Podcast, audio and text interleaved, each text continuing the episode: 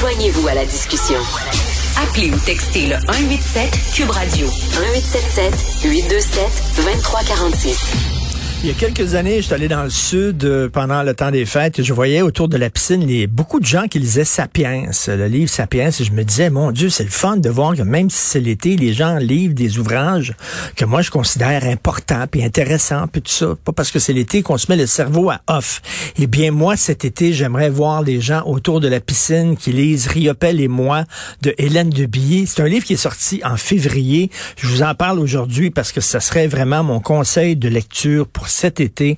C'est une biographie sur Riopel, mais en même temps, c'est un regard incroyable sur l'art. C'est aussi un regard sur l'art d'écrire une biographie.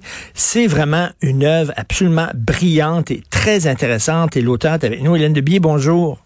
Bonjour, Richard. On va se tutoyer parce qu'on se connaît un peu, Hélène, quoique ça fait des années que je t'ai pas parlé. Euh, Absolument. Hélène de Billy, en 96, tu as publié une biographie euh, de Riopel, donc ça fait quoi, 27 ans de ça? Et là, tu reviens avec une biographie et un, regard sur l'art d'écrire des biographies. Qu'est-ce qui t'a amené à faire un part 2, une deuxième partie à ton livre? Ben, premièrement, je voulais la, la, mettre à jour parce que Riopel était toujours vivant quand j'ai publié en 96. Il est mort en 2002. Et puis aussi, moi, pendant des années, j'ai réfléchi à la manière un peu d'une autodidacte sur écrire des biographies. Euh, j'ai lu le New York Times, je le lis toujours, le Book Review pendant des années, les comptes rendus, j'ai lu des biographies et forcément, j'en ai appris un peu là-dessus. Puis à l'époque, ben, j'en savais moins. Alors là, je reviens avec mon regard un peu là-dessus, puis un peu, je dirais, en riant un peu de la jeune biographe que j'étais. Parce que une biographe, c'est un peu un personnage un peu comique. Ça me surprend qu'on n'ait jamais fait de film sur une biographe débutante.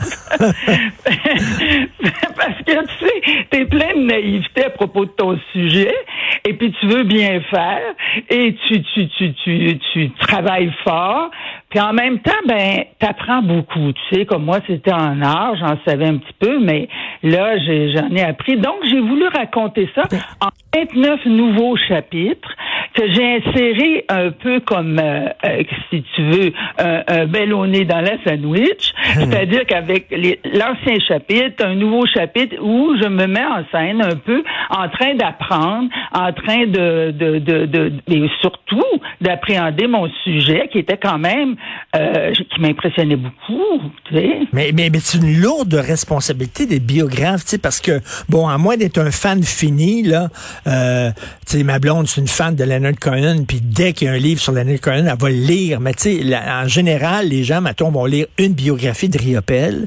Ça va être, mettons, la tienne. Puis après ils vont dire, ben voilà, je connais Riopel, tu sais. Euh, donc, toi, tu as une responsabilité parce que euh, tu, tu, tu vas raconter sa vie et les gens vont lire ton livre en disant, ben maintenant, j'ai l'impression de connaître Riopel et c'était ça sa vie. Oui, tu as raison. Et je, à l'époque, j'étais toute pleine de cette de cette mission-là. Mais justement, c'est ce que j'explique un peu euh, dans le livre, c'est que en même temps, il n'y a jamais une version. Tu sais, Charles, j'écris ta vie, je vais la voir d'une façon, et euh, toi-même, tu tu verras peut-être vie de la même façon que moi. Ce que je veux dire, je pense que le lecteur maintenant est, est beaucoup plus éduqué qu'il y a 27 ans, et puis comprend que c'est euh, c'est une espèce de particulier, un peu comme Robert Lepage fait un personnage au théâtre. Lui-même apporte sa propre euh, vision, tu sais. Et, et donc, euh, moi, je trouvais que ma, ma biographie d'autrefois était, bon, j'étais bien, certainement, j'étais contente, mais apportait un petit, un petit recul, tu sais, parce que on est toutes dans l'interprétation, surtout aujourd'hui, qu'il y a tellement de, tu sais, c'est polarisé les choses et tout. Il faut voir les choses un peu différemment maintenant. Et la biographie, peut-être, et je pense que tu es amateur de, de biographie, oui. c'est le, oui, c'est ça, c'est le genre qui a évolué le plus. Pense à Emmanuel Carrère qui a fait sur, euh, sur, euh, tu sais, vous êtes toujours, euh, vous êtes, vous êtes tous morts, je suis vivant. C'est une biographie de, de Dick et, et de Philippe Philippe Cadic. Oui, Philippe Codic. Et tu lis ça, c'est renversant. Et c'est ça que je t'ai dit, c'est que moi, j'ai passé mon temps à regarder les différentes euh, biographies et c'est comme des tableaux Ben- dans une exposition. Tu sais, c'est complètement différent l'un de l'autre. Il peut y avoir dix biographies de, mettons, d'un artiste et les dix biographies sont différentes parce que euh, il y, a- il y a différents angles. Là. Tu, tu peux regarder quelqu'un de dos, de, du côté droit, du côté gauche, etc. C'est comme un diamant avec diverses facettes. Euh, écoute, euh, Hélène, à l'époque de Marcel Proust, il y avait un critique littéraire qui s'appelait Sainte-Beuve. Oui. Et Sainte-Beuve disait, pour bien comprendre l'œuvre d'un artiste, tu dois connaître sa biographie parce que ça t'éclaire sur son œuvre. Et là, Marcel Oui. Proust a écrit un livre incroyable Contre Sainte-Beuve. puis il disait, euh, je suis un artiste, tout ce qui compte, c'est l'œuvre. On s'en fout de sa vie, tout ce qui compte, c'est l'œuvre et c'est tout. Qu'est-ce que t'en penses, toi? Moi, je veux dire, c'est le seul point euh, avec lequel je suis pas d'accord avec Proust. Parce que j'adore Marcel Proust.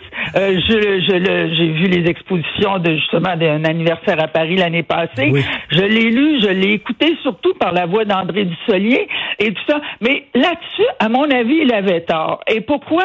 Pas parce que parce que Proust, euh, Proust est un, des- la lumière incarnée dans, dans ce monde, à mon avis. Mais il est quand même tributaire de son époque. Et à cette époque-là, il y avait comme cette espèce de différence entre la vie privée et la vie publique, et aussi toutes sortes de tabous. Tu sais, on pouvait pas vivre sa sexualité comme on voulait, on pouvait pas faire ci ou ça. Alors évidemment que certains artistes étaient très, tu sais, protégeaient leur œuvre, et leur œuvre, la seule manière de la protéger, c'était de défendre l'accès à leur, à leur vie, à leur personnalité, tu sais. Mais on a dépassé ça. Et même Proust, qui est, comme je dis, chaque parole de Proust est un, est un poème, est une vérité surtout. Mais là-dessus, Puis- no. Mais tu sais, c'est certain que si tu sais que Proust est gay, ben là, tu lis à la recherche différemment.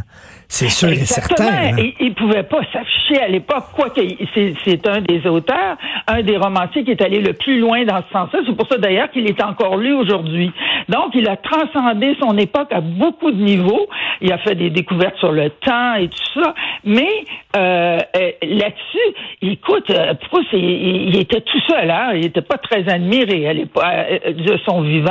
Euh, je veux dire, dans la France quand même littéraire assez féroce et assez sauvage, il devait se protéger et donc il s'est dit contre Sainte-Beuve, tu sais. Mais non, à mon avis, non, non. Pour Est-ce qu'on- un mais, artiste, il faut le lire, OK, comprendre mais, la biographie. Est-ce qu'on est passé d'un extrême à l'autre? C'est-à-dire, Proust disait, euh, la biographie n'a aucun intérêt, il n'y a que l'œuvre.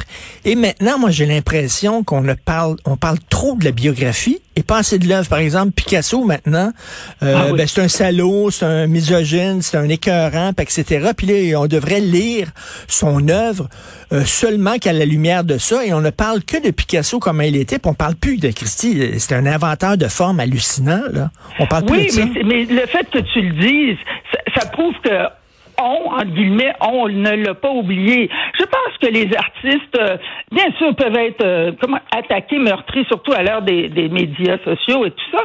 Mais euh, un artiste, euh, je vais dire quelque chose peut-être d'un peu gros, mais un artiste doit être armé au- pour le combat. Tu comprends? C'est, plus euh, vrai là qu'on reste dans sa petite cage euh, à faire des choses extraordinaires. Non, c'est le monde. Le monde est comme ça. Et euh, je pense qu'il y aura toujours pour un artiste euh, quelqu'un pour le défendre. Ça je t'avoue, c'est vrai, ça va mal en ce moment. Il y a une, il y a une exposition au Brooklyn Museum Ben oui. qui, ben oui, mais qui, qui a l'air absolument toi et moi ridicule. Ben oui. Où est-ce qu'on démolit Picasso à coups d'arguments complètement euh, euh, non, c'est, c'est- ça c'est ridicule. Mais Picasso mérite d'être revisité et puis on va voir s'il s'il se tient debout. Moi, je pense que oui. Euh, Écoute, Picasso, c'est quand même une œuvre immense, là. Mais t'as raison. T'as Est-ce que, tu- raison. est-ce que, est-ce que, est-ce que, comme biographe, est-ce que tu cacherais des choses? Est-ce que, mettons, tu as découvert des choses sur Riopel, mettons, là, qui, qui, qui, qui ne montent pas sous un beau jour, puis tu dis, ah, ça, non, ça, je le mettrai pas dans mes bio, je vais le protéger. Est-ce que tu fais ça? Je, je, dis oui, oui, oui? Parce que, quelque part, t'es pas juste, ben, ça dépend des biographes, je parle de moi. Euh, J'en étais consciente, même, euh, au moment de la première biographie. Oui, je pense, tu me parlais de devoir, de responsabilité. Oui, moi, je me considère avoir une responsabilité de le protéger. Euh, pourquoi? Parce qu'en même temps, je me vois comme une je veux dire, une créatrice de, de mythes, un créateur de mythes, comprends? Si je veux que le mythe tienne debout, euh, je vais pas aller dire, euh, tu sais, les, les, les trucs de, trop, j'irai pas trop loin dans l'intime, ou même si c'est pas l'intime des choses. Mais mettons, mettons s'il été violent, là, violent avec une de ses blondes, là, je dis pas que c'est le cas, là, mettons, là, tu, tu tombes, toi, sur une information comme ça, tu le cacherais? Non, je la, je la voilerais. Je voilerais le, le chose. C'est-à-dire que, euh, tu sais, par exemple, dans la première biographie, j'étais euh, Riopel a refusé euh, plus ou moins, s'est arrangé pour pas faire pour, pour, pour, pas faire son service militaire, pas aller à la guerre et tout. Et je trouvais pas que c'était quelque chose de très noble, d'autant qu'il était très admiratif par la suite des aviateurs et tout. Je l'ai écrit en pensant, mon Dieu, ça va faire un tollé. Pas tout. Personne n'en a parlé. euh, écoute, euh, c'était des hommes de leur époque aussi. Il hein. faut tout le temps remettre ça dans l'époque. Donc, euh, Riopel, Bordua, tout ça, c'était une gang de machos. Et, et, d'ailleurs, je pense qu'ils ont refusé que les femmes signent le, le, refus non, global. Bordua. OK, c'est Bordua. Mais, mais est-ce que c'est vrai que le refus global aurait été écrit par François Sullivan, qui vient d'avoir 100 ans d'ailleurs, qui est toujours vivante? Ben, moi, j'ai jamais eu euh, vent de cela. Euh, je, je, je, je, pense que c'est Bordua. Et puis, euh, je, je pense... De toute façon, je vais dire, Richard, ce que je pense. Le refus global, c'est pas tant un texte qu'un événement, qu'un coup de tonnerre. Le texte, des fois, euh, je pense que c'est euh, euh, Anaïs Barbeau-Lavalette qui dit qu'il est mal écrit dans un de ses, ses romans. Et elle a pas tort, je veux dire, dans ce sens-là. C'est pas un texte qui est très clair, tu sais, mais il résonne comme formidable, tu sais, il résonne formidable parce qu'il est porté par une, gang de jeunes vraiment hmm. très allumés. Et pourquoi Riopel est important, selon toi? Est important, ça a toujours été mon point de vue, parce que moi j'aime les, c'est personnel, je vais le dire comme ça, j'aime les conquérants, j'aime ceux qui brisent l'isolement et qui vont ailleurs et qui, qui testent leur talent. Euh, dans le monde. Tu comprends? Et ça, Riopel le fait tout seul. Et j'aime pas quand on lui reproche son ambition parce que euh, c'est ça prend de l'ambition pour faire ça. Et, et, donc, et son œuvre mérite considération à cause de ça parce que elle sait elle, elle, est allée dans le vaste monde et c'est merveilleux aussi quand on regarde certains de ses tableaux, parce qu'on a ses préférés. Euh, il y, a, quelque chose qui se passe. C'est vrai qu'il a récollecté la nature et qu'il l'a ramené euh, sur la toile. Tout ça va toujours rester. Mais il n'a pas fait ça dans sa chambre. Il est allé ailleurs. Moi, j'aime bien ce côté-là parce que en même temps, il nous ramène le monde. Parce que moi, je suis obligée dans mon livre de parler d'André euh, Breton parce qu'il a rencontré André Breton. Ça a toujours été ma mais, motivation. Mais puis en plus, euh, l'art visuel, c'est un milieu très fermé, très sélect, très élitiste. Ah, euh, puis l'art visuel, c'était c'était bien sûr, c'était Paris. Puis après ça, c'est devenu dans les dans les années 50, c'était New York avec Jackson Pollock et tout ça. Et là, un petit Québécois qui a réussi à percer dans l'art visuel, mon Dieu, c'est comme Villeneuve qui a réussi à devenir un champion de Formule 1. Là. ça. Moi, ça me plaît, ça, parce que euh, on est plutôt une, euh, isolé souvent. On se fait des petites, euh, comment on appelle ça, des, des vedettes locales, et mhm, puis, mhm. on est content avec ça. Mais quand il y en a un qui s'en va là-bas, c'est bizarre, on l'oublie. En tout cas, c'était le cas pour lui. plus il était célèbre à l'étranger, plus on l'oubliait. Et puis mhm. quand il est revenu, on l'a, bon, on l'a, s'est mis tout d'un coup à, l'aimer. Mais c'est ça, moi, je trouve que ça, la manière qui, qui a fait ça, qui, qui a conquis le monde, si tu veux. Euh, je trouve ça très, très sexy, très beau. Vraiment, je le dis comme ça. Et euh, tu parlais d'ambition, c'est un peintre ambitieux. C'est une biographe ambitieuse. Vraiment, ce livre-là est très impressionnant, je trouve. Là, c'est, ça parle d'art, ça parle de, de Paris, ça parle du Québec. Ça, c'est, c'est un portrait historique, mais en même temps, c'est un portrait esthétique. C'est aussi une réflexion sur l'art d'écrire une biographie. Bref, euh, c'est un sacré livre. Et j'espère que les gens vont le lire autour de la piscine ça devrait être votre lecture d'été. Euh, ça s'intitule Riopel et moi, euh, biographie et making of, parce que c'est une biographie, mais c'est un making of d'une biographie aussi. Vraiment, Hélène de Bier, super livre. Merci, Richard. Merci. Merci beaucoup. bon été, Hélène. Toi aussi. bye, bye. Au revoir.